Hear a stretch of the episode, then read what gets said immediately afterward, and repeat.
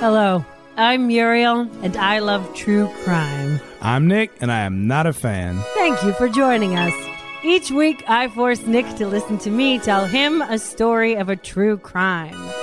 Welcome to Muriel's Murders.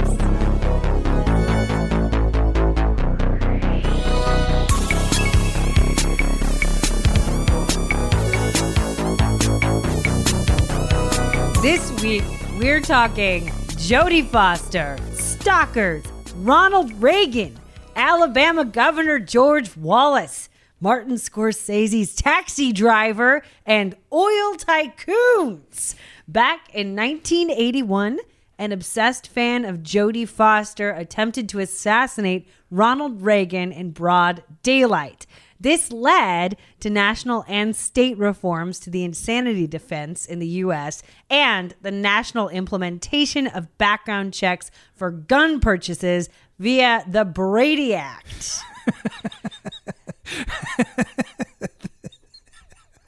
what? Well, part of this sounds like so sensational, exciting, and then there's like the nerdy little legal addendum to it. Well, I want to say, I guess I included that because this is such a weird, twisty, turny story. I thought it. I just think it's so fun, and it's it just goes everywhere. But uh-huh. it also just led to all of these huge laws afterwards, just because of the way the whole thing panned out. So I think uh-huh. it's kind of that's interesting to me. Well, I know a little bit about the Jodie Foster stalker guy because of the Sondheim musical. Yeah. Right? And Taxi Driver is one of my favorite movies of all time. So you're gonna get some taxi driver like history and stuff and uh, trivia. It's like it's like very. There's a lot of stuff going on. Okay, Your nerdy, nerdy enthusiasm is just through the roof today, Miriam. I gotta tell you, man. Yeah. I've been wanting to do this story for like a year, and I keep putting it off because I keep thinking,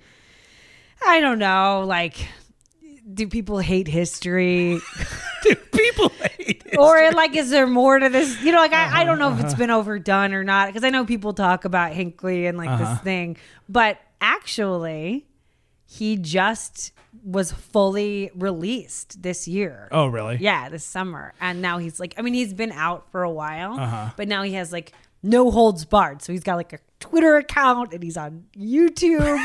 I'm gonna talk a little bit about that. But Okay. i just was like i want to do it so i'm doing it. And i don't think that you know how uh i don't think you know the whole story Yeah, Muriel's waving her finger in my face with all this attitude. All All right, right, we're going to get to the whole story. but before we do that, we do want to send major love to Jennifer G for signing up for our Patreon and supporting this podcast. Thank you so much, Jennifer. We also want to thank Cecily Feds for leaving us our newest five star review on Apple Podcasts. Oh, it's such a good review. We love you, Cecily. If you like to laugh and you love true crime, look no further because this podcast is perfect for you. I started listening about a month ago and I have blown through this series so fast because I just can't wait to hang out with Nick and Muriel. yes. As I listen to Muriel's well researched and written script, thank you. I can literally visualize her massive grin as she tells Nikki while he listens in horror and outrage. Both of those things are true. It applies to lots of aspects of our life, honestly. Thank you so much, Cecily. Those five star reviews on Apple Podcasts are huge for us. We love you. Uh, and we want to thank everyone who listened to our three Muriel's Grimm episodes that came out last week. And shout out to all of you who reached out to us and told us nice things about you listening to them and enjoying them and playing them for the kids and all that. It is very, very meaningful to us. You all are deeply appreciated. All right, this is a true story involving murder, violence, drugs, adult themes, etc. So, if any listeners are like Nick and they don't want to hear about these kind of things, just go listen to a different podcast. Plus, we'll probably do a little cursing and joking. So if you're sensitive to that, turn us off and go watch the Kardashians on Hulu. Uh, oh, which are we're doing that. I know we're late to the game, but man, what a crazy family! All right, Nikki, are you ready to hear this story? No! Okay, let's get started.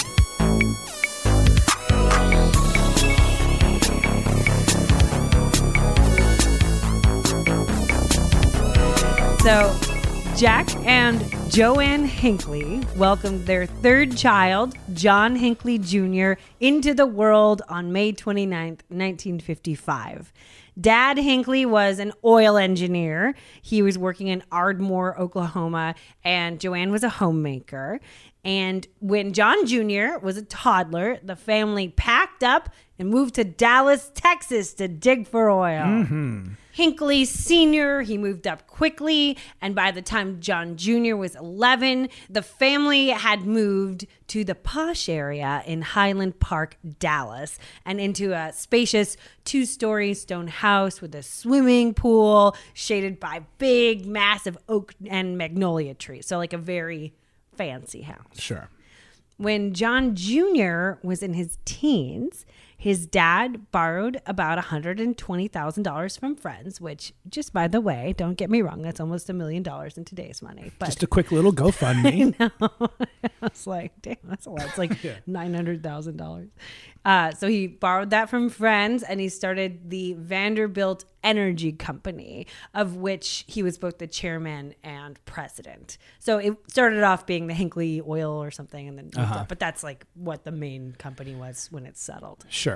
He's trying to go from middle management to the big boss.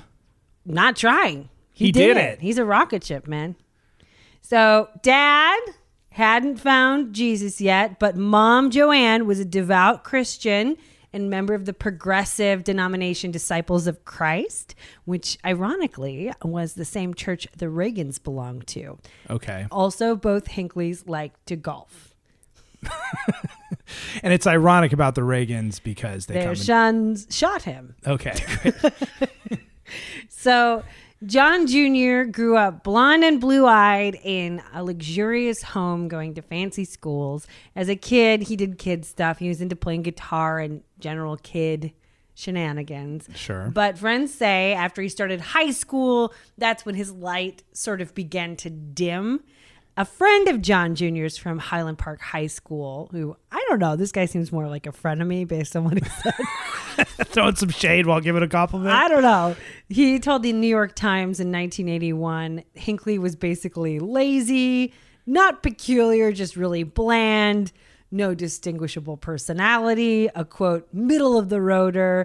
Quote, he was a follower, not a leader, and he was basically fairly lazy. He didn't have too many options at that time in life. He was really just a bland personality. Damn. That's not, a friend at all. not peculiar in any way. He wasn't. he just wasn't a great personality, a jock or intellectual or anything that distinguishing. and they said, Yeah. they uh, they said this guy. They were like, oh, friend, his friend, who's an out of work writer. It's like he's not a friend. Either he knew him and said all those things about him, or he didn't know him and just thought those things about him. But either way, that's not a friend. right. Well, whatever. So just keep that in your mind. Sure. In 1974, the summer after Hinckley graduated from high school, the family moved to Colorado to be closer to Vanderbilt Oil headquarters. So the Hinckley family moved into this another very beautiful home with mm-hmm. floor to ceiling windows overlooking the Rocky Mountain foothills in the exclusive suburb of Evergreen, Colorado. Here, the family flourished, right? More church and golf and community work. His parents attended weekly Bible reading classes and prayer meetings and were member of the local country club. Dad was like a staunch conservative Republican, an ardent supporter of Ronald Reagan. The Hinckleys were even family friends of the Bushes before H.W. Bush was tapped to be Ronald Reagan's vice president. All right. So they're, they're really in the mix of things. Sorry, where's Reagan at in his political career at this point? Ah, doing stuff. I don't know. He's not president. He's not president yet. so this guy in Texas just watching this governor in California being like, that's the man. right, exactly. okay.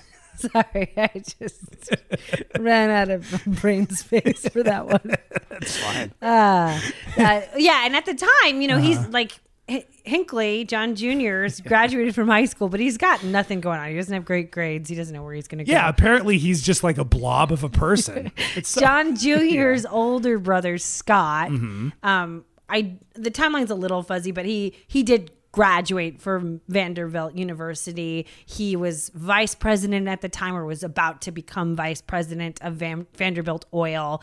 Eventually becoming president of his dad's oil company. He was also friends with George W. Bush's, our former president, uh, his little brother Neil Bush. So they were all. He was like a mover and a shaker. And There's a Neil Bush. there's a lot of them. I've heard of like Jeb. Neil ran um, George W.'s campaign. He was like a campaign manager. All right. John Jr.'s sister Diane was, you know, she was bright. She went to college. She was a cheerleader. She got married young and had kids and, you know, was around the family. So both of them were kind of doing the thing they wanted to do in the most success, successful version of that. Sure. But that summer of 1974, John Jr. was failing to thrive. He couldn't really get a job. He flatlined with his guitar hobby. He complained about dizzy spells and pain in his legs. He really started to gain a bunch of weight and mm. pack on the pounds. But he kept chugging on with societal expectations, so he enrolled in Texas Tech University for the fall. I have a question about this packing on the pounds thing. This is the 70s. Yeah. You probably gained like five pounds, and they're like, this is a huge problem. his mom and dad wrote a book and Yeah. I heard like some a couple excerpts. His mom was really worried about it, but who Yeah. knows what that means? I mean, pictures Right. he looks like a normal person from Right. today times. Right. But he also exclusively lived off of McDonald's, so I think there's something in there. He's just getting dizzy from going through the drive through again and again and again. I think he was like very prone to just being super down with primarily McDonald's and then just like chips and stuff. So that that is Uh-huh. a that is a Okay. truth. But you know, whatever. His mom was like, I was so worried. She clutches her pearls about her 18 year old son gaining weight before college. I'm like, all right. anyway, so while John Jr. was wrapping up his last few years in high school, across the country in Wisconsin, a kindred spirit was developing in the form of Arthur Herman Bremer. In a working class neighborhood of Milwaukee, Wisconsin, a 21 year old unemployed busboy slash janitor was preparing to shoot a president. Really? What do Okay. you mean, really? You- how is he preparing? well, that's what I'm going to tell you about. Okay. Dumb, dumb. He's just preparing to shoot any president? Really? No, I'm kidding. oh my god.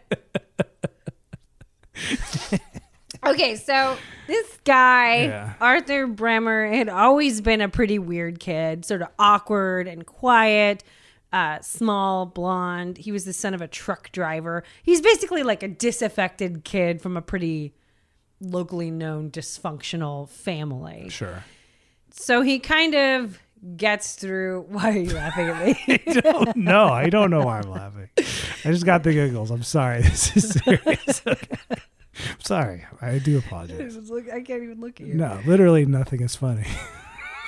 Well, this next part's not funny. I'm not all. even laughing anymore. That was last second. Great. This So Arthur second. Bremer sort of got through school. He's Mm-hmm. a young man in his early 20s.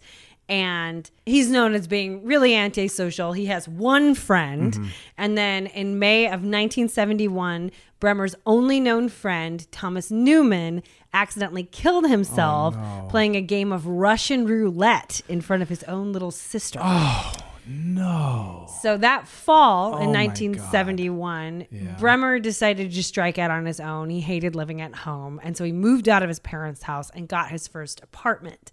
But we have to give an RIP to that guy. That needs a moment. That's a straight up RIP right there. And bless his little sister. That's crazy. That's okay. okay, so he goes and moves out of his Mm-hmm, parents' house.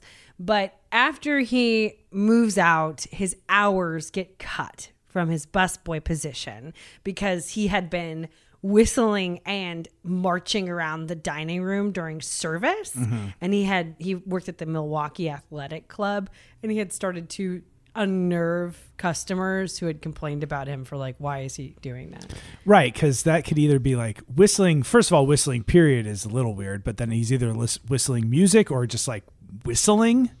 Yeah, and marching around the dining room. yeah. Yeah. So there's something, you know, they were like, Yeah, yeah. it was enough for people to be like, not, that's not a charming addition to the dining experience. Right. So after he was demoted, he actually went and complained to Fred Blue Jr. of the Milwaukee Community Relations Commission. He went in to say, I think it's unfair that they've cut my hours down and I'm being, you know, treated unfairly. Mm-hmm. And after interviewing Bremer, Blue wrote, quote, I assess him as bordering on paranoia. At the same time, conscientious in doing his job. He continued, he has little communications with his family, very much needs a friend, and then in parentheses, also professional help. Mm, my heart is just swelling for this guy. And after his demotion, he did find a friend. In the winter of 1971, 21 year old Bremer landed his first girlfriend, a 16 year old named Joan Pemrich, but she broke up with him a short time later for acting super weird at a Blood, Sweat, and Tears concert. What's up with blood, sweat, and tears? They went and he was just screaming and jumping up and down and like clapping and stomping in this way that she was like Okay. unnerved about it. So he brought the whistling and marching energy into into uh, the concert. What kind of music is blood, sweat, and tears? I don't know, jamming. Apparently. I know, because I will be honest, based on the name of that band, which I've never heard of before, his behavior sounds like it might fit in. Their but- number one song is You Make Me So Very Happy. That one. nope. I'm so glad you came into my life. Hey. I know that one. I mean, it's not Okay. like like a blood thrashing headbanger. You know, mean? there was. I think Tom Jones covered this. I was gonna say, I was like, that's what I thought you were doing. Is the Tom Jones thing? Okay, so okay, so he's kind of doing a mosh pit thing, and she's like, "Wow, that was really unchill for this blood, sweat, and tears concert." freaked her out. it. She's Okay. like, I don't want to be around this thing. That's It's fair. weird. Yeah. So, okay, Mm-hmm. in response, Bremer, to kind of try to get her back, he decided to shave off all his hair Mm-hmm. except for his sideburns Okay. and kind of show her this is my gesture of love for you. And that freaked her out more. So that relationship ended. okay. Yeah. After that didn't work, Bremer bought a gun and drove around the country stalking then President Richard Nixon. Fortunately for Nixon, this is true. Too many hippies were protesting his like different presidential events Yeah. at the time, so he actually had to increase a bunch of his security. Uh-huh. So Bremer just couldn't get close to Nixon and gave up. I wonder how many other Bremers were like that at the time, driving around with that same thought, and they were just like, "Damn it! Does everyone does everyone hate this guy? I just can't get close enough." Maybe. I mean, I think the thing that struck me was just how it wasn't that long ago. It was just so easy to go to the president. He was uh-huh. apparently, from what I've read, mm-hmm. a pretty terrible shot. So he knew he had to get very, very, very close to Richard Nixon, and he mm-hmm. just couldn't get close enough. All right. And for the record, Bremer was always pretty adamant that he wasn't political. He just wanted to be famous, and killing the president seemed as a good a path to fame as any. With Nixon out of reach, Bremer settled on 1972 presidential hopeful George Wallace. Wallace was the Democratic governor of Alabama, and he was very famous for saying, quote, in the name of the greatest people that have ever trod this earth, I draw the line in the dust and toss the gauntlet before the feet of tyranny. And I say segregation now, segregation tomorrow, segregation forever. So he's that George Wallace. He started so poetic. It was just like, who is this? Shakespeare's like, oh, it's that guy. Wow, that was a nosedive, man. That was a roller coaster. That was what he said in his gubernatorial swearing in ceremony. So he came in hot. His speechwriter was like this guy who had uh, a bunch of ties to the KKK. So. Oh, great. So he's like, well, we can make it sound really, really pretty. In the beginning, it's going to be like, everyone's going to be like, wow, where's he going with this idea? Yikes! Straight to the bottom. So that was like kind of back when he was, Mm-hmm. run, you know, sworn in as governor. He tried to, he renounced that as he was running for president, but he didn't say it. Uh, so this wasn't Wallace's first presidential rodeo. Yeah. This is actually his third time running for the presidential nomination. And actually, the first time that he tried to win the Democratic nomination for president in the US, Wallace had planned to run against incumbent President John F. Kennedy. So Wallace actually announced his candidacy in mid November 1963 in Dallas. And then a few days later, on November 22nd, JFK was assassinated in the same city. So that's how he kicked off his presidential or his Right. attempt at being president. Wow. I see. I think this is interesting history. I do. So I'm just saying it, man. Because also, just like for the record, like we're kind of making the joke about the segregation, whatever quote, for just so like people know, like Muriel and I are like an interracial couple. Like, segregation is an insane thing that, like, if Yeah, was sometimes I- true, irony just sometimes I don't know if that plays.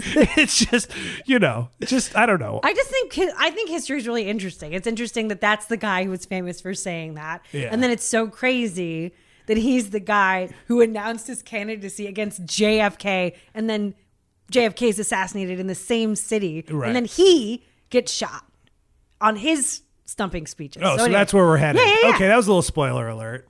Well, you keep asking me. I'm just saying. Okay. Okay, I know we're just firing on all cylinders. Okay. okay.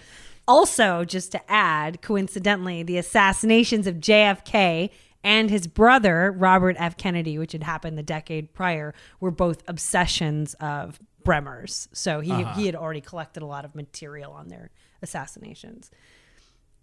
So on May 15th, 1972, two years before John Hinckley graduated from high school in Dallas, Arthur Bremer, dressed in red, white, and blue, drove to a shopping mall in Laurel, Maryland, and shot George Wallace twice in the stomach, permanently paralyzing him from the waist down. Oh, that's got to just be the most painful thing. In Bremer's apartment, they found porn, Wallace campaign stuff, and then just mountains and mountains of writings, diaries, poetry, just notebooks filled with writing. Mm-hmm. In fact, just a year later, one of his manuscripts titled An Assassin's Diary was published for the public. Really, Yes. That sounds like a risky move. I- This is like before laws, you know. It's like Exploited. the day. It's like it's like you could just do stuff like because like- a lot of the things that people did in this story are like the reason why some Okay, I things aren't it. done today. Right? Yeah, you're gonna say that. I already want to start talking about Taxi Driver because, but I'm gonna wait for you to get to that. But I'm just like, this is, I'm loving this. This is this is great. So, Uh-huh. but before Arthur Bremer's opus was published, his story had already inspired another young American man. So we're starting a chain. We started with Hinckley. Uh-huh. Yeah. Now we're at Arthur Bremer, and Yeah. now we're adding a, another young man. In the summer of 1972, a flat broke 26 year old man was at rock bottom in Los Angeles. Paul Schrader mm. had left his wife for another woman and then broke up with her and dropped out of the American Film Institute with thousands of dollars in debt Damn, that's a rough one. broke, homeless, living in his car, drinking liquor straight out of the bottle. Paul survived on fast food and going to porn houses uh-huh. until he just straight up gave himself a horrific ulcer and he had to be hospitalized. While he was in the hospital, Arthur Bremer shot George Wallace, and a hippie named Harry Chapin released a song called Taxi. It's uh-huh. like seven minutes long. Don't recommend it. You really got to keep those hippies on a time limit, you know? Inspired by these events Yeah. and this song.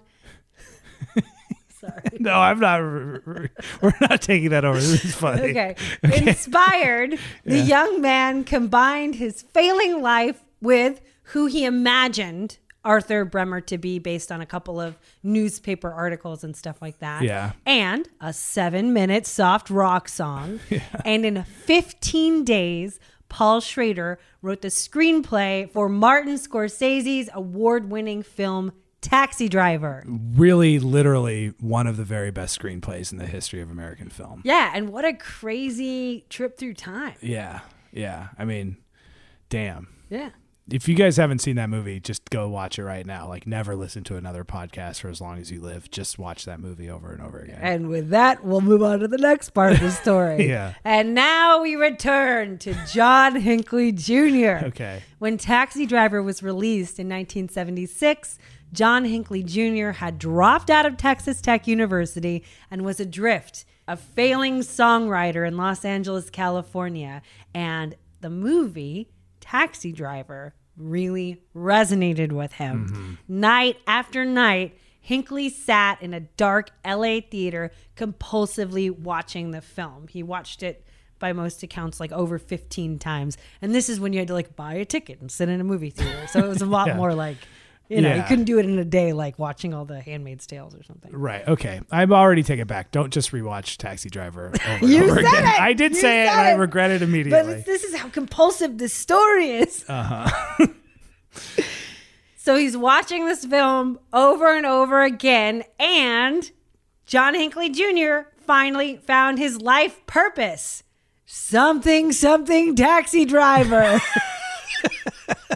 Like, it wasn't really like, I'm going to live out the plot of Taxi Driver, right. It was rather creating some sort of Dadaist tapestry in which he was kind of like the lead character, Travis Bickle, and then destined to be forever coupled with then 13 year old child actress Jodie Foster. Yeah. So there wasn't, it wasn't like exactly it, but there's pieces. you know? Right. So far, right now, his uh, whatever his religion is just going to the theater all the time, every day, and watching it and realizing this is his life. Right. Right. Just not like very literally, more like taxi driver ish. Yeah. Right. So, for those of us who don't know, Taxi Driver was American filmmaker Martin Scorsese's fifth feature film. So, like Nick said, go watch it if you haven't. It's so great. You've got young Robert De Niro, Cybill Shepherd, and young uh, Harvey Keitel. They star along with baby Jodie Foster, who plays a child sex worker. I'm just going to give you like a quick overview of what the plot is because Yeah. then you'll start to understand Right. what's going on in the minds of all of these, I don't know, people. so, Taxi Driver is set in a grimy, rotting post Vietnam War New York City, and it follows Vietnam War veteran Travis Bickle, who's played by Robert De Niro. And basically, Travis Bickle is a taxi driver who works nights, driving around all the late night scummy weirdos. Mm-hmm. And also, mm-hmm. he's losing his mind.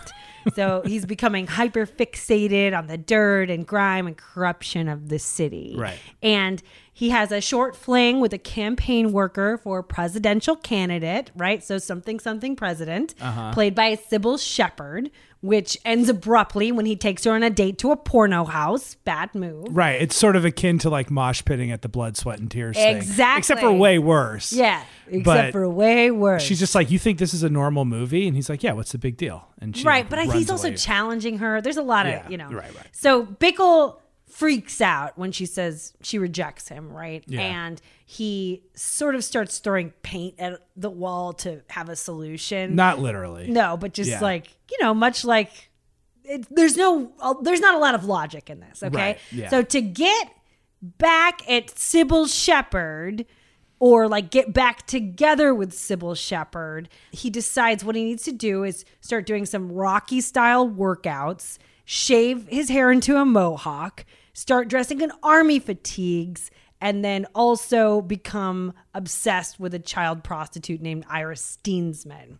Can I add something? He also decides to really buy a lot of guns. Yes, and and, buy a ton of guns. and stand in front of the mirror and like practice pulling out his guns. Right. So this breakup with Cybill Shepherd is the catalyst for him, like it and his transformation, which is some sort of vigilante. But there's no politics. No, right. You know, and it, it, it there's not. That's the point. It's like Right. there's nothing about it, right? It's basically just like the guy Bremer. Exactly. So, in a last ditch effort at the end of all of this gun buying and mohawk mm-hmm. shaving to win Cybill Shepherd's heart, Travis Bickle tries to kill Cybill Shepherd's presidential candidate, the guy she's working for. So, That'll that'll, win her over. Yeah.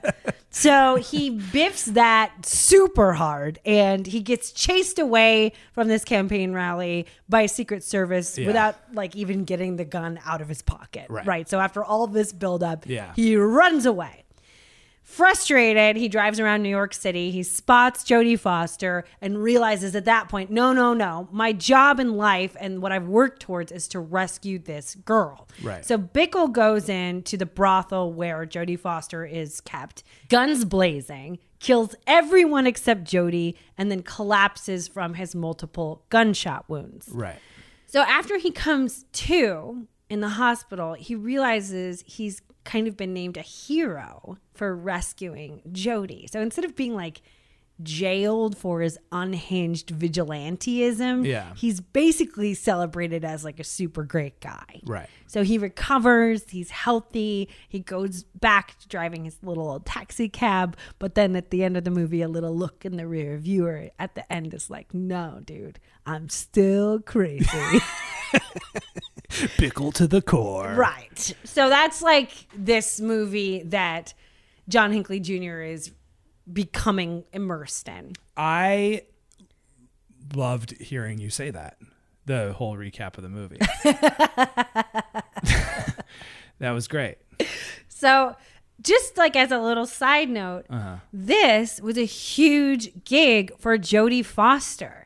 By the age of 13, she had already had a solid career primarily in television, mm-hmm. and her momager, Evelyn, aka Brandy, that's how she was known, was the publicist for Arthur O. Jacobs, who was the producer for Planet of the Apes, the whole series, and the uh-huh. old school Dr. Dolittle. Okay. So she was like a publisher for a big producer. Right. A publicist. Thank you. Right. So Jody grew up in the business. Exactly. Okay. Brandy spotted Jody's star really early and she quickly dropped her Planet of the Apes guy for her brilliant daughter, Mm-hmm. taking on managing her career. And she actually managed her career up through her second best actress win for Silence of the Lambs in the early 90s. Man. What was her first best actress win? Uh, it was something, I don't remember the name of it. That's it- fine. It was not Taxi Driver. Okay. She's great in Taxi Driver. So in the early 1970s, when her when Jodie Foster was still a preteen, Brandy wanted to pivot Jodie out of kids movies and kids TV and into movies with an adult audience. Well, that was she really chose a good one for that. I Whereas No, she was like, no kid.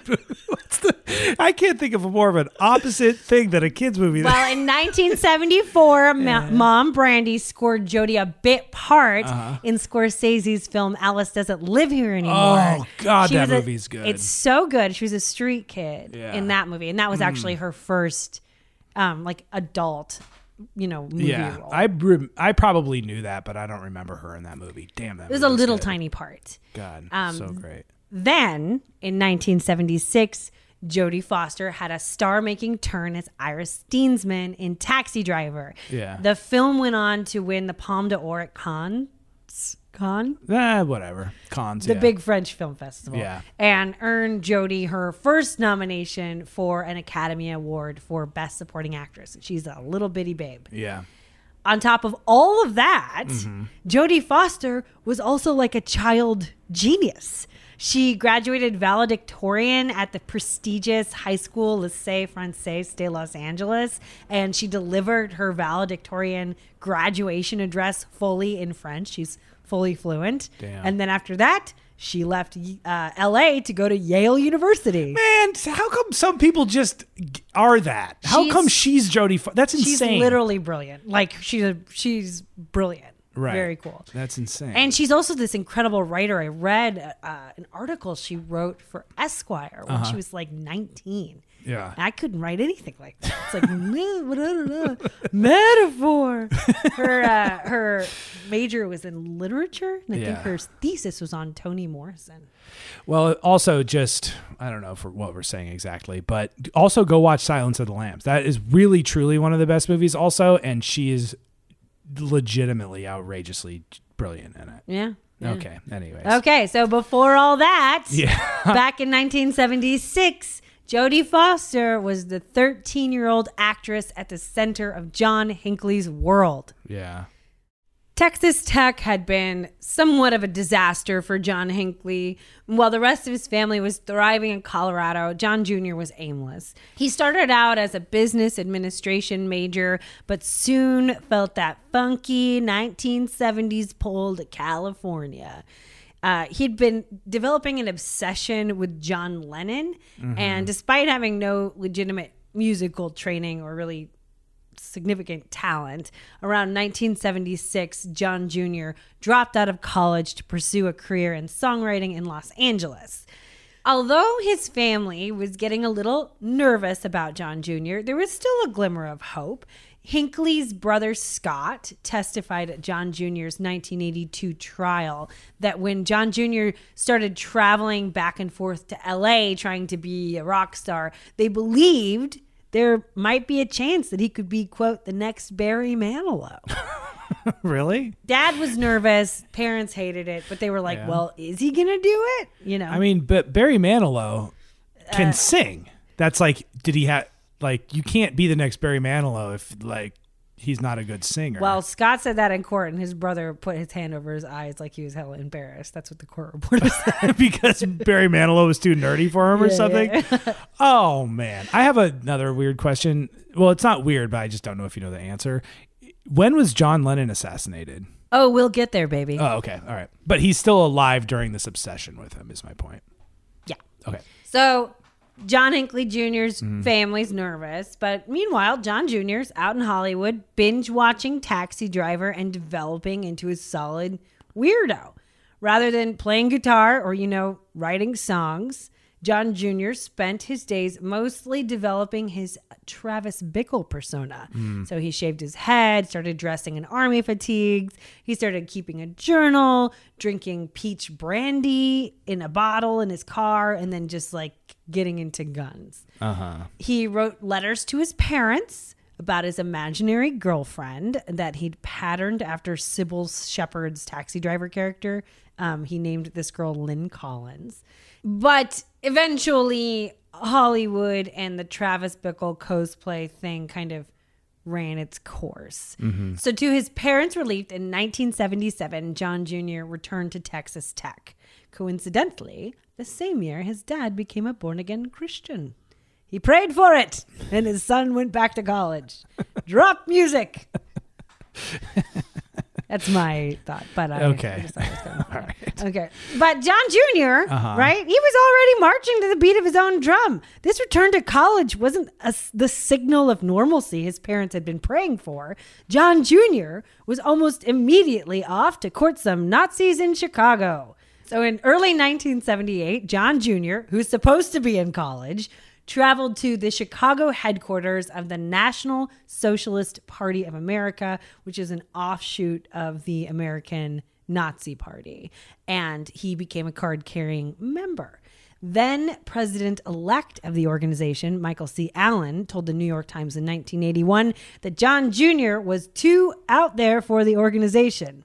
Like once uh, he had a security role, they call them stormtroopers at a uh-huh. rally, uh-huh. and people were throwing snowballs at the parade, and John Jr. just had a complete meltdown. He was uh-huh. trying to get everyone to attack the counter protesters and was like, "We need violence." Da da da da. da. It, it it got to the point where Allen decided, "quote It seemed clear if we were ever going to let him participate in other protests, we'd have to keep him in safer demonstrations or cut him loose." Okay, so he's too violent for the Nazis. Right. The next year, the organization denied a renewal of John Jr.'s membership to the neo Nazis because he, quote, kept talking about going out and shooting people and blowing things up, unquote. So is he uh otherwise spouting like racist things or did he just think those guys kind of look like me and they seem to want to like do something violent? I'll go hang out with them. I'm telling you, man, Yeah. I think it's just a lot of what is going on up there. I'm not sure a Yeah. lot of it is very um, well thought out. I read, I read, to be honest, like a thousand articles for this thing. I just like read. So I didn't really go with the book. I kind of just read a bunch of the New York Times coverage of this. and Sure, stuff. sure. And uh, one thing that I read kind of said because of the way he grew up in Texas, he just like was only around white people uh-huh. forever. So maybe that was just a part of it. Is like he actually didn't have a lot of exposure to different cultures. But Yeah, and Travis Bickle he's is got a, he's a racist character. Yeah. I mean he is a he's racist. racist. character. And actually, the screenwriter Paul Schrader wrote. Originally, he had made Bickle more racist in the screenplay, and they ended up changing it because Yeah. they were just like, "This is terrible." well, the Harvey Keitel character was supposed to be black originally. Yeah, all of the people in the brothel were supposed to be black. So Yeah. he was the only people that Travis Bickle, the character, killed in the movie, Yeah. was going to be just like a room full of black people. And they're like, that seems like maybe a bad choice. Well, they were. I read an interview where he was like, "Yeah, so you know, because he was, I guess, just like." You know, in the hospital and just a drunk living in his car or whatever. He was like, he went to go talk to some whatever studio people and you know the people that are going to finance finance it, and they're like, yeah, you can't make this. If you do this, there will be riots in the movie theater. yeah, I mean, it's a. It's just like a terrible like I think that the angle was like Yeah. Paul Schrader isn't racist, Right. but Travis Bickle sure is. Right. And then they were like, nobody's going to get that. You know that, right? Right. You're just going to make this movie and they're going to be like, all of you are racist. yeah, right. Well, Martin Scorsese puts himself in the movie as a very racist character. Anyways, In Taxi Driver? Yeah. No, I don't even remember that. no, it's bad.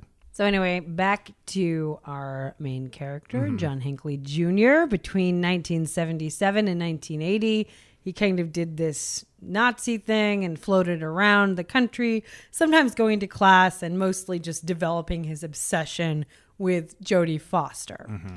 By 1980, John Jr.'s attempt at normie life had run its course. Now an English major, John was living alone in a squalid one bedroom apartment in Lubbock, Texas, pretty much flunking out of college. Mm. John Jr.'s landlord, Mr. Swafford, told the New York Times in 1981 that one day he entered the apartment to fix a drain. As per usual, John Jr. didn't say a word to Swafford and just stared blankly back when Swafford greeted him. This was something that uh, Bremer did too. People were like, he's fine, but if you say hi, he'll just blank you. Yeah. Like he won't say anything back. right. According to Swafford, the apartment was filled all over the floor with dozens and dozens of empty ice cream cartons and McDonald's trash. Uh, other than that, the apartment was actually empty except for a guitar and a TV. But, so now we know kind of how he was living. Right. But what his landlord didn't know was that he was standing in John Jr.'s cocoon. He was undergoing a transformation and would soon be spreading his wild ass wings. in the summer of 1980, Hinckley had dropped out of Texas Tech altogether, but he had a new plan that gave his parents a little hope. John Jr. had decided he wanted to study writing at Yale University, and he had signed up for fall classes. Jack and Joanne gave their son a few thousand dollars for school. And September 1980, John Jr. headed to Connecticut to stalk Jodie Foster. Oh my God. I was going to say, there's no way he got into Yale. I think you could sign up for a class, Uh-huh. but you I don't think he was enrolled in the full program. Uh, The way that the phrasing was was like Uh-huh. I think they still do that where you can audit or do something. How fun would that be? We should do that. yeah, we need some money, man. Yeah, let's do one of these GoFundMe things, you know? Hinckley actually had registered for a writing class at Yale because he read in People magazine that she was a student there. Um, but this wasn't the romantic slam dunk you might think it was. Hinckley mostly just put relatively unhinged handwritten notes in Jodie Foster's school mailbox and slipped them under her dorm room door. Oh, whoa. I guess I never realized that he actually got close to her. I actually don't know anything about this he used to story. hang out in her dorm. It's the 70s. You can Yeah. kind of do anything. Yeah. It's crazy. And she was really particular like mm-hmm. wanted to be normal. Right, In right. a 1982 article Jodie Foster wrote for Esquire, that one I was talking about Mm-hmm. that's so eloquent and beautiful. Uh, it was titled "Why Me," and Jody wrote that basically she was just a really nervous freshman who had the relatively controlled childhood of a kid who'd been working professionally since she was at the age of three, right? So she was nervous about leaving home, nervous about how she'd fit in in an Ivy League, and mainly just wanting to be seen as normal and liked. And so that meant no extra security. She mm-hmm. lived in the dorm. She didn't want a private room or anything like that. And she was just like, I'm going to be here, right? But that also meant, you know, Right, Freaky people could can come over there. slip notes under her door. This is one of those Kardashian moments. You know when you just want to tell Khloe like, "Oh, really? Jodie Foster, you want to be a regular freshman? How about you don't write articles for Esquire? How about you just don't do that part? To Maybe be that fair, would help." no, to be fair, she wrote this in 1982. Yeah. And it was, that's her sophomore year. Okay. And basically what she says is like, I tried. Mm-hmm. And there's a lot of flaws in, in what I tried to do. I didn't know and, and I've never tried to do it. But the gist of it was that she got put through the ringer by everyone. Like Mm-hmm. her, we'll talk about a little bit of this, but it's just like the way she talked about it was she did this play for Yale and she didn't really want to do it, but her friend begged her to do it. And then all of a sudden, you know, the director, who's kind of not and a, not a famous person, Mm-hmm. was like selling stories to People magazine about how Oh, he had helped yeah. her because she had some bad, you know, acting traits from being in movies Oh, and she needed to do it for gross. film. Yeah, yeah. And she's like, you know, and I was trying to just do it and be like, I'll I'll just do a play. Yeah. And then people were being gross about it. And then somebody sold like sold a story about how she was on campus Uh-huh. and she was like, "Oh, I was thinking I was blending in and being normal. Really, I was being judged the entire time." Mm-hmm, And then people are selling these stories.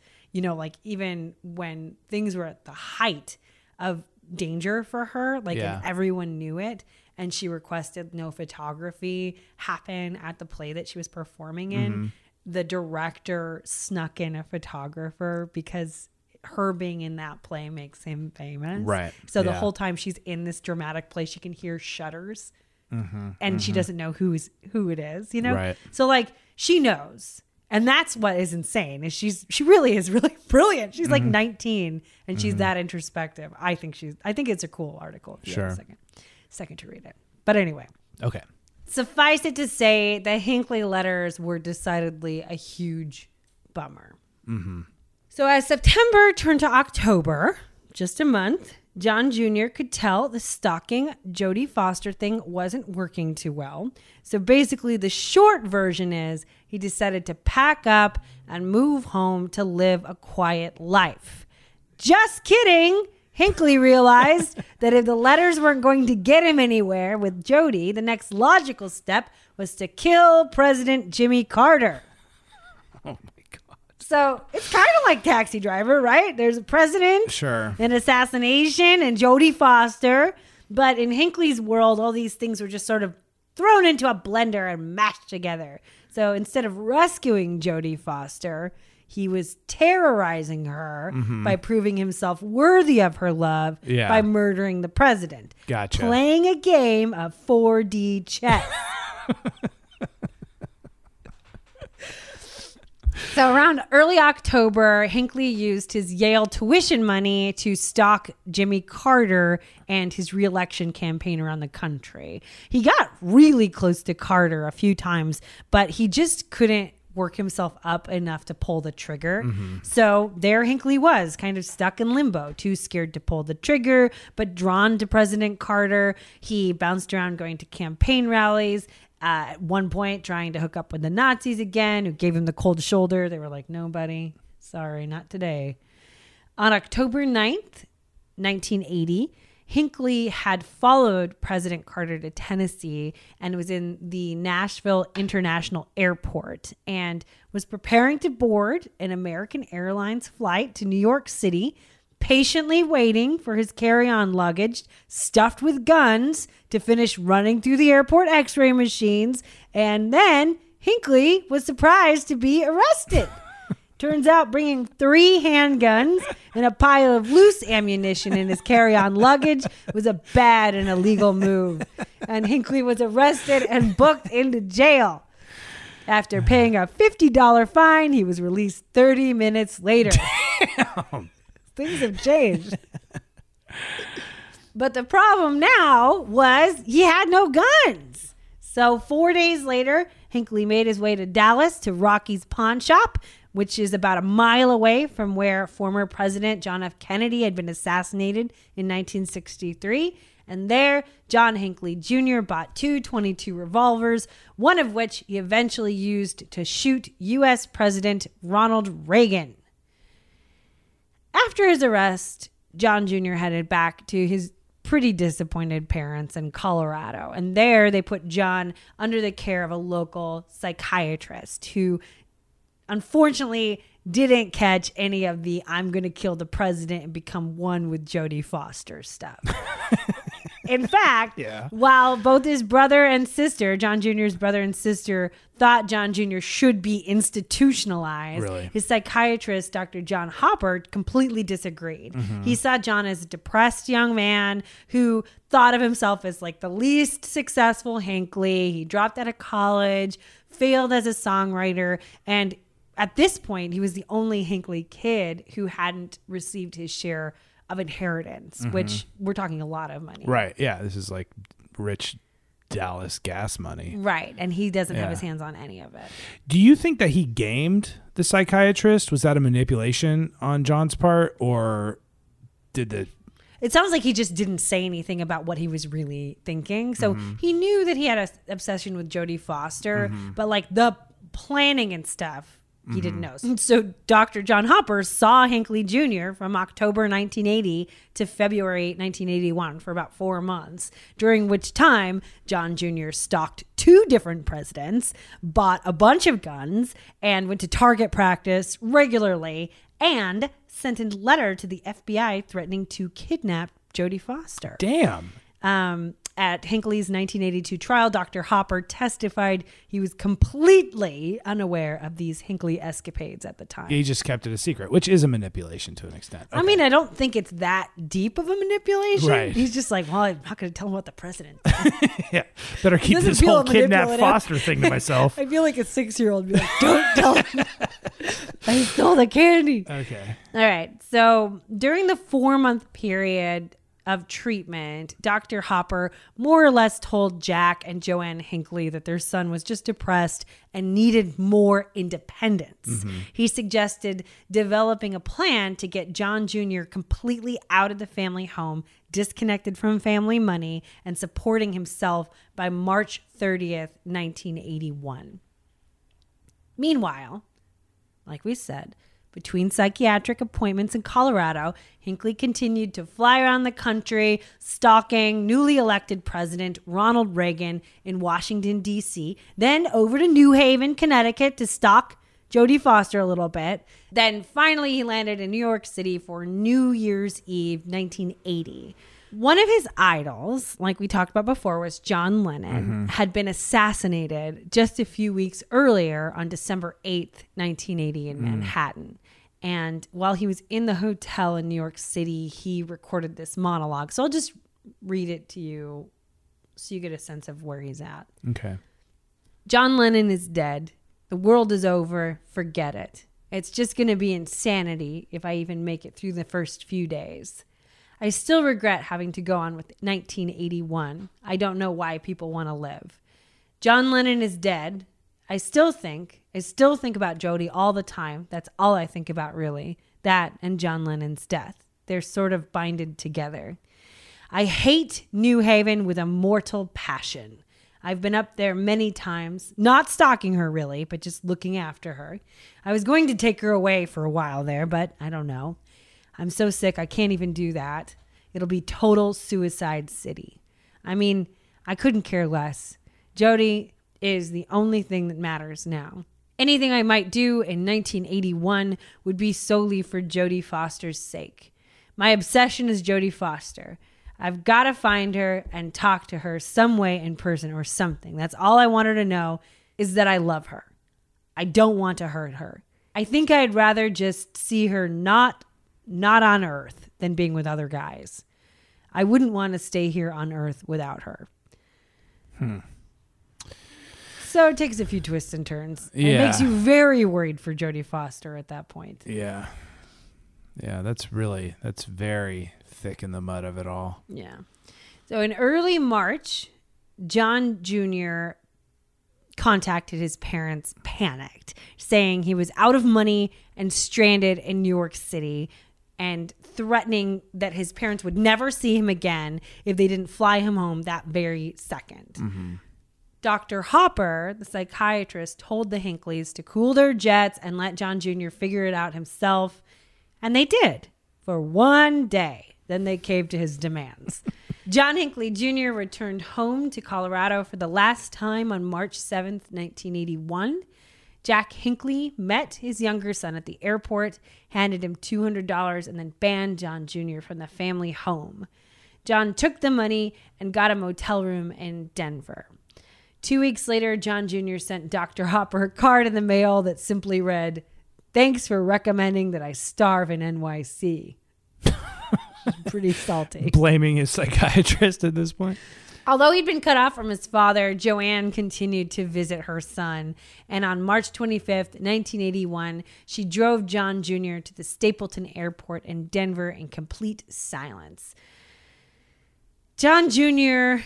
meandered around some more. He went back to Hollywood, I believe. Some of this stuff is just like he's all, he really just traveled all over the country all the time. Yeah, I guess it used to be kind of cheap and he's getting fed money, I guess. Somehow, Right. it's like buses and planes and Yeah. just kind of all over the place. Yeah. He finally ends up at the Central Park Hotel in Washington, D.C. On the drizzly morning of March 30th, 1981, the official day he was slated to be kicked out of the family home, John Hinckley Jr. went to McDonald's. He had been planning to head over to New Haven to give Jodie Foster a little stalking, but on his way back from breakfast, he picked up a copy of the Washington Star with Ronald Reagan's public schedule listed. President Reagan was slated to speak at the Washington Hilton in D.C. in just a couple hours, and today seemed like a good day to prove his worthiness to Jodie Foster. Mm.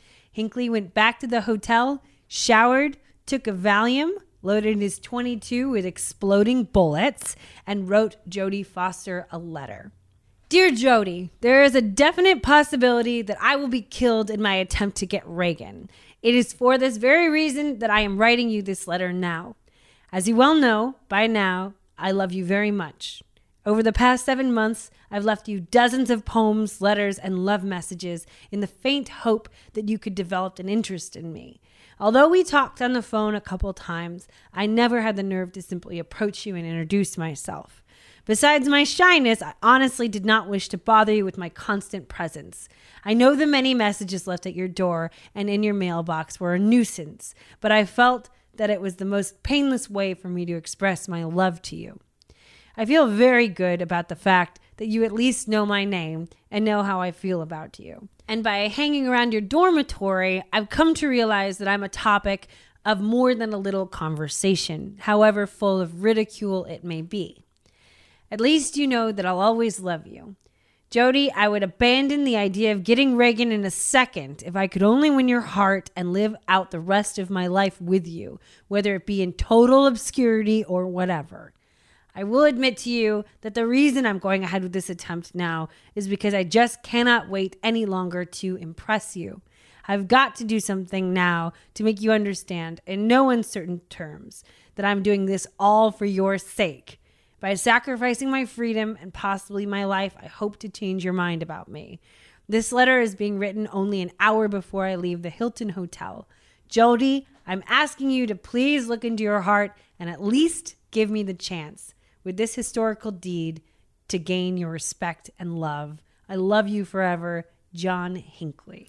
There are weird flashes of self awareness with this guy. Like, even in that other recording that Yeah. you read from, even him saying, like, I stalk her, I'm obsessed with her, to me shows some awareness that other aspects of his life make me, and other aspects of what he's saying make me believe that he might not even see it as stalking or an obsession. Well, just keep that in your mind. Yeah. It is an interesting thing when we come to the trial about like how self aware he was. Sure, like sure, sure.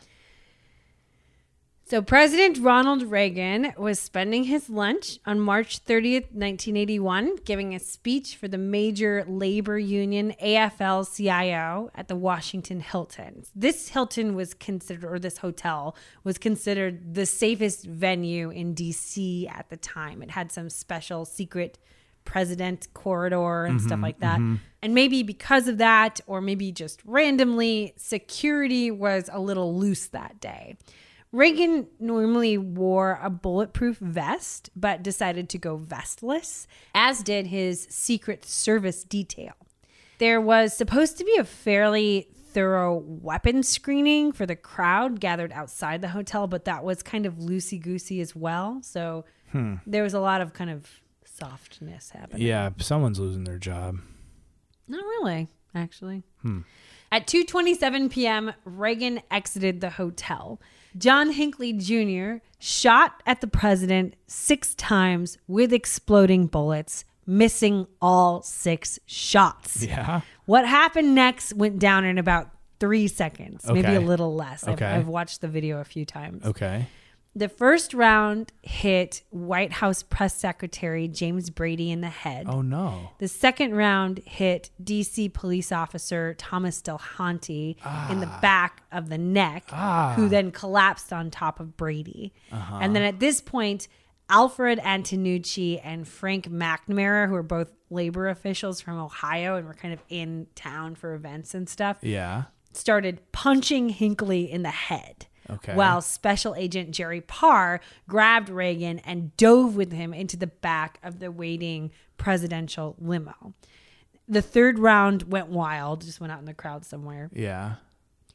Not knowing where the shots were coming from, Secret Service agent Tim McCarthy starfished out, spreading his arms and legs to block Reagan in the limo. The fourth round hit McCarthy in the torso. Ah. The fifth round hit the bulletproof uh, window of the limo just as Reagan and Agent Parr dove behind it. And the sixth round ricocheted off the limo, through a crack in the door, and into Reagan's left armpit, collapsing his lung and stopping about an inch from his heart. Oh my god. So Hinckley was tackled and punched repeatedly in the head. Yeah. Secret Service agents had to punch civilians to get them to stop punching Hinckley.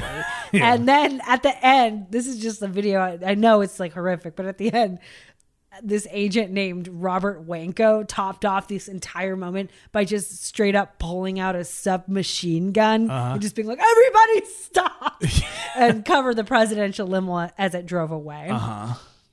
John Hinckley Jr. was arrested. He had photos of Jodie Foster. He had that letter to Jodie on his person. And then police later found a copy of Arthur Bremer's Diary of an Assassin in his stuff. Was anyone killed? No. Everyone survived. The people in the back of the neck. Boy, let and- me tell the story. Jesus Christ. So back in the limo, no one could see any blood on Reagan. It was a little 22 bullet. Mm. He was complaining about having some chest pain. So Agent Parr assumed he had cracked a rib mm-hmm. until Reagan began coughing up blood. So they rerouted the limo from the White House to the nearest hospital, George Washington University Hospital. So something got lost in translation. And when they arrived there, no one was waiting. There's no stretcher, there's just a, a crowd of people. Yeah. So Ronald Reagan, whose code name was Rawhide, opted not to alarm the crowd outside the hospital, instead, walking casually in, smiling and waving. Once he was past the doors, Reagan collapsed, telling doctors he was having trouble breathing. It actually took a while to figure out what the issue was. No one had seen the bullet holes, so they were going with cracked rib, punctured a lung, and then that experience gave him a heart attack. Uh huh. And there was all kinds of other chaos. Doctors cut off Reagan's super expensive suit off his body because that's what you do when you're in the ER. But he was mad about that. Reagan was pissed. he complained about No it. No one cuts a suit off a rawhide. Uh, and the suit had his wallet in it that contained a card with the nuclear launch codes. So the FBI and the military guys with the nuclear football were fighting for custody over this suit in the hospital lobby while 70 year old Ronald Reagan is going into shock. Jesus. Then, thankfully, at some point, someone in triage caught the little 22 caliber bullet wound in Reagan's side. And actually, just a little fun fact: the FBI had the nuclear launch codes for two whole days before that whole thing got resolved. They're like, "Give us the codes." They're like, "No." so when he was being rolled into surgery, the president told his wife, First Lady Nancy Reagan, "quote Honey, I forgot to duck." Which is what boxer Jack Dempsey said to his wife after losing the heavyweight title to Gene Tunney. Okay, so he's cracking funnies. And then, while he was intubated, he scribbled a note to a nurse saying, All in all, I'd rather be in Philadelphia. And that's a joke comedian W.C. Fields used to say to rag on Philadelphia. Like, this is so bad, I'd rather be in Philly. And then, while he was losing half his blood volume in the operating room and conscious because he had to go uh-huh. straight in, Reagan took off his oxygen mask to say, I hope you are all Republican. so, Ronald Reagan, he's got jokes. Reagan came out of the surgery in great shape. Yeah. But it wasn't until two days later that doctors and officials realized they were dealing with exploding bullets. The bullets were designed to explode on impact, but they could explode at any time. So it turned out the only bullet that actually exploded was the one that hit press secretary James Brady, but the medical team working on getting the bullet out of Thomas Delahanty's neck, Yeah. they weren't alerted to the exploding bullets until right before the surgery. And the surgeons performed the operation wearing bulletproof vests. Whoa. When John Hinckley Jr. shot Ronald Reagan, Jodie Foster was doing a play at Yale called Getting Out. She played a prostitute who killed her pimp. So kind of Really? like- yeah, which is like she's a freshman in college. You know, she doesn't. She just made this choice. Right. It's the opposite of Taxi Driver. Not really. It's sort of the opposite. They're like trying to pigeonhole her already. I mean, Anyways. she regretted it. yeah. So we've all done a play in college we regret. Oh, I've done so many plays. I've never done a play I haven't regretted. So she's doing the play Uh-huh. when Hinckley shoots Reagan. And at this point, she'd been reporting these notes to the dean. So, like, the FBI called her within Mm-hmm. an hour of the shooting to let her know what happened. And six days later, Jodie, she just kept trucking. She performed her final weekend of the show, surrounded by beefed up security. And then at intermission in her last weekend, someone found a note that was pinned up on the in the lobby that basically said, "By the time the show is over, Jodie Foster will be dead." Jesus. So they didn't find out who wrote that. Yeah. And then a couple days later, after the show closed, another handwritten death threat was slipped under Jodie Foster's dorm room door. And this is after Hinckley's in jail. right. So it's like imposters or people pranking her or whatever. The letter read in part, quote, Why do you seek to humiliate us? Hinckley was only the beginning. Our dual realities merged into a single vision. You will be getting out, because that's the name of her play, very shortly. Damn it. You know who I am? You know I am the one doing all these killings? And then, after the letter was delivered that same day, someone called a bomb threat into Welch Hall. That's the the dorm where Jodie mm-hmm. Foster lived. That ended up to be like fake, but they had to evacuate the whole dorm. Sure. The next day, on April 8th, 1981, 22 year old Edward Michael Richardson was arrested in New York City while carrying a loaded handgun. He had taken the bus from New Haven to New York City after slipping the death threat under Jodie Foster's door. Oh. So a maid at the New Haven hotel where Richardson had been staying found letters he had written pledging to track down Ronald Reagan and finish what Hinckley had started. He had photos of Reagan with his face crossed out and one of the notes addressed quote to the fascist powers that one read in part I depart now for Washington D.C. to bring to the completion Hinckley's reality Ronald Reagan will be shot to death and this country turned to the left um, so the authorities basically used the letters and I think the bomb threat to track Richardson down to a hotel in Manhattan.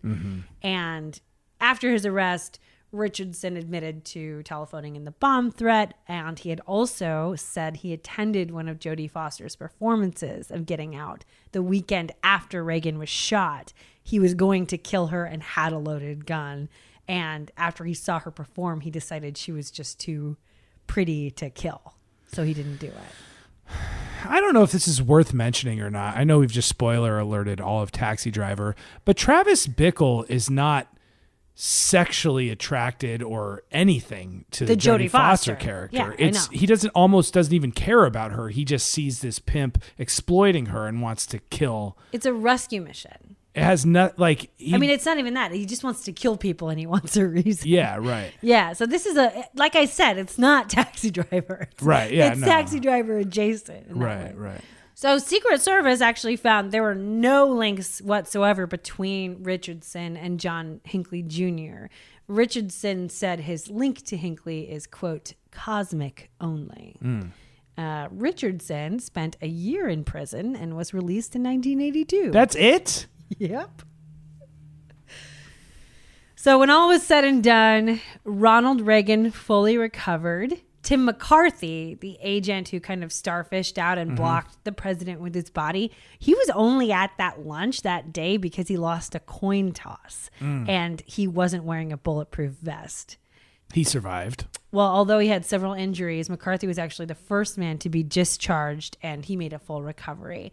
Thomas Delahanty, who was the guy who got shot in the neck, mm. he recovered from neck surgery but had permanent nerve damage and had to retire due to disability. Then Press Secretary Brady survived, but he was permanently disabled, unable to speak clearly with permanent partial paralysis that required the use of a wheelchair. Oh no.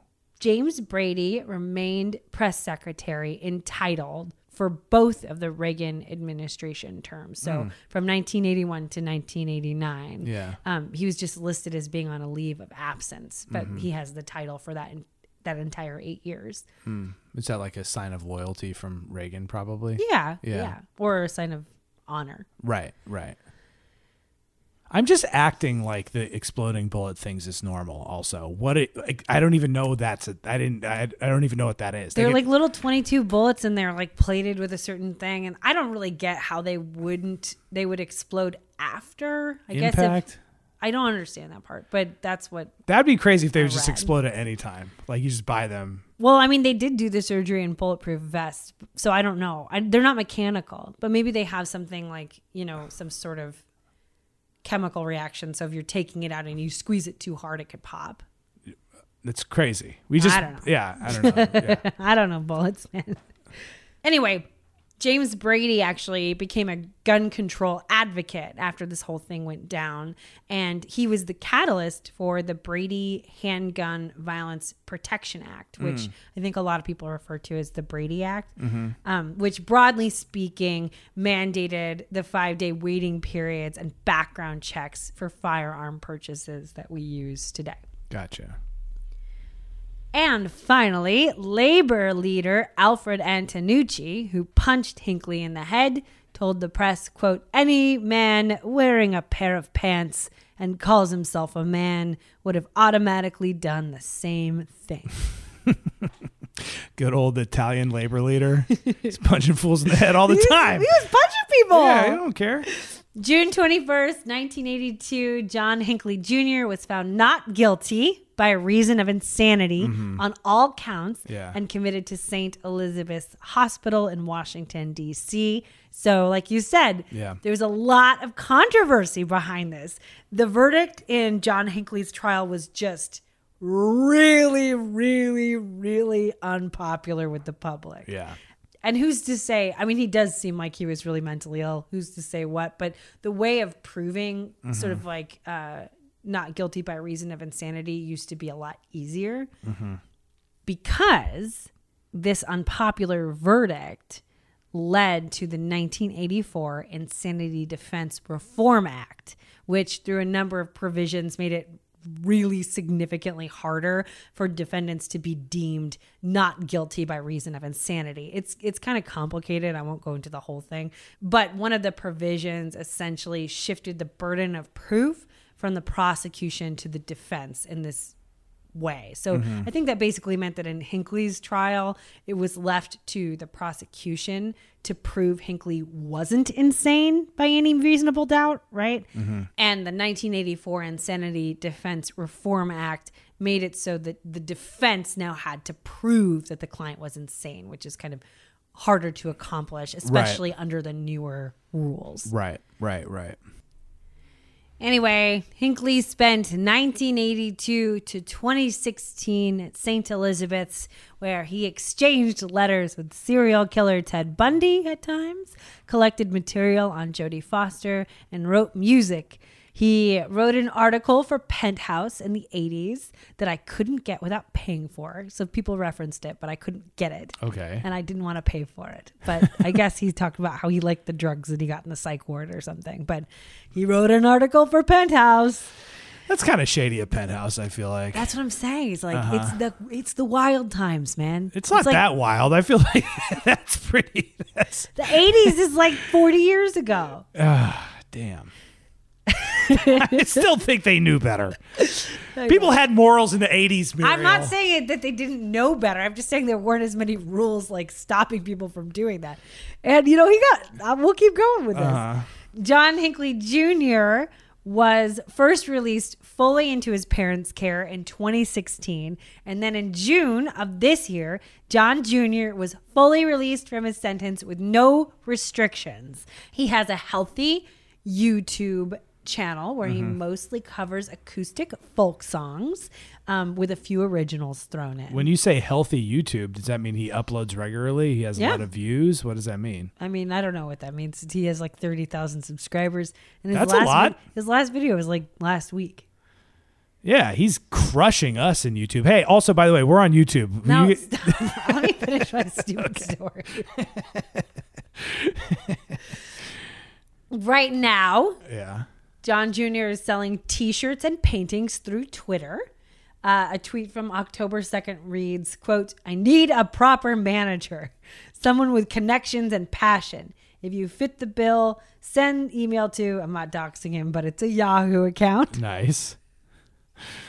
And then another tweet reads, I can't find a brave music venue, but I still have an album on vinyl coming out by the end of the year. Thank goodness for Asbestos Records. So I did read that he's had all of these concerts lined up and they just keep getting canceled because Uh-huh. people are like, this guy's an asshole. Yeah. Um, But asbestos record. They're putting out a- put it vinyl. they're putting out a vinyl Mm-hmm. EP for Uh-huh. him, like a limited release thing, apparently. Okay. He did also say, like in one of his YouTube videos, that something about him starting a new record label.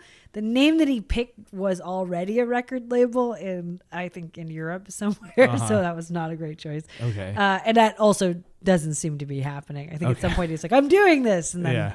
there's nothing about it. yeah, I'm starting a new record label, Warner Brothers Records. And Jodie Foster is doing pretty good these days. The end. Oh. that was great. what if his new album comes out and it just sounds exactly like Barry Manilow? Ah, that'd be funny. It's more like um it, it sounds like I don't know. Like not distinct Bob Dylan songs. Like it's just like folk music Mm-hmm, with somebody who knows five chords and is kind of like really into repeating things. Okay.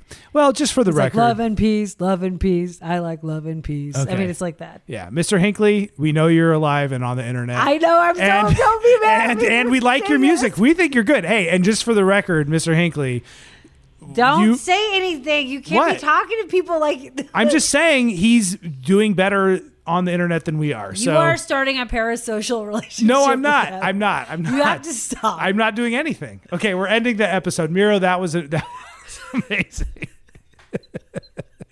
Our main sources for this episode were literally a billion news articles. If you're curious, I'll send you a list. I have it all notated. There is this one guy, Douglas O. Linder. He's a professor of law at the University of Kansas City, Missouri, and he has his own website that he makes and maintains. It's kind of got that classic, I don't know that much about websites, but like uh-huh. that HTML kind of like Uh-huh, you know, uh-huh. it's Yeah, a, yeah. it's a great website. Um, but he does deep dives on famous American trials, and he links like video and original um, writings and all of this really cool stuff. Mm-hmm. He does a really great job. So his website's always a great jumping off point. But you know, I read, I don't know. 50,000 stupid articles and put this thing together. So Uh. that's it. All right.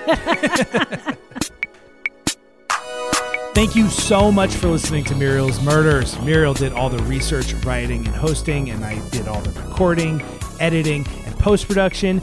This podcast was recorded in our living room. To help support the podcast and to unlock exclusive episodes, please sign up for our Patreon at www.patreon.com slash Muriel's Murders. If you enjoyed this episode, it would be amazing for Muriel and I if you texted it to a loved one in your life who would also enjoy it. We love hearing from you. You all keep us inspired and motivated. To reach out to us, leave us a review on Apple Podcasts. Rate us on Spotify. Leave us a voicemail or send us a voice memo and we'll put it in an episode. Tag us on social media. We even have email. You can find all that information and the links in the show notes of this episode, or you can visit www.murielsmurders.com. Our music is by Mario Castellini. Find him on Instagram at Castellini Beats. See you later, I am unworthy of your love, Jodie darling.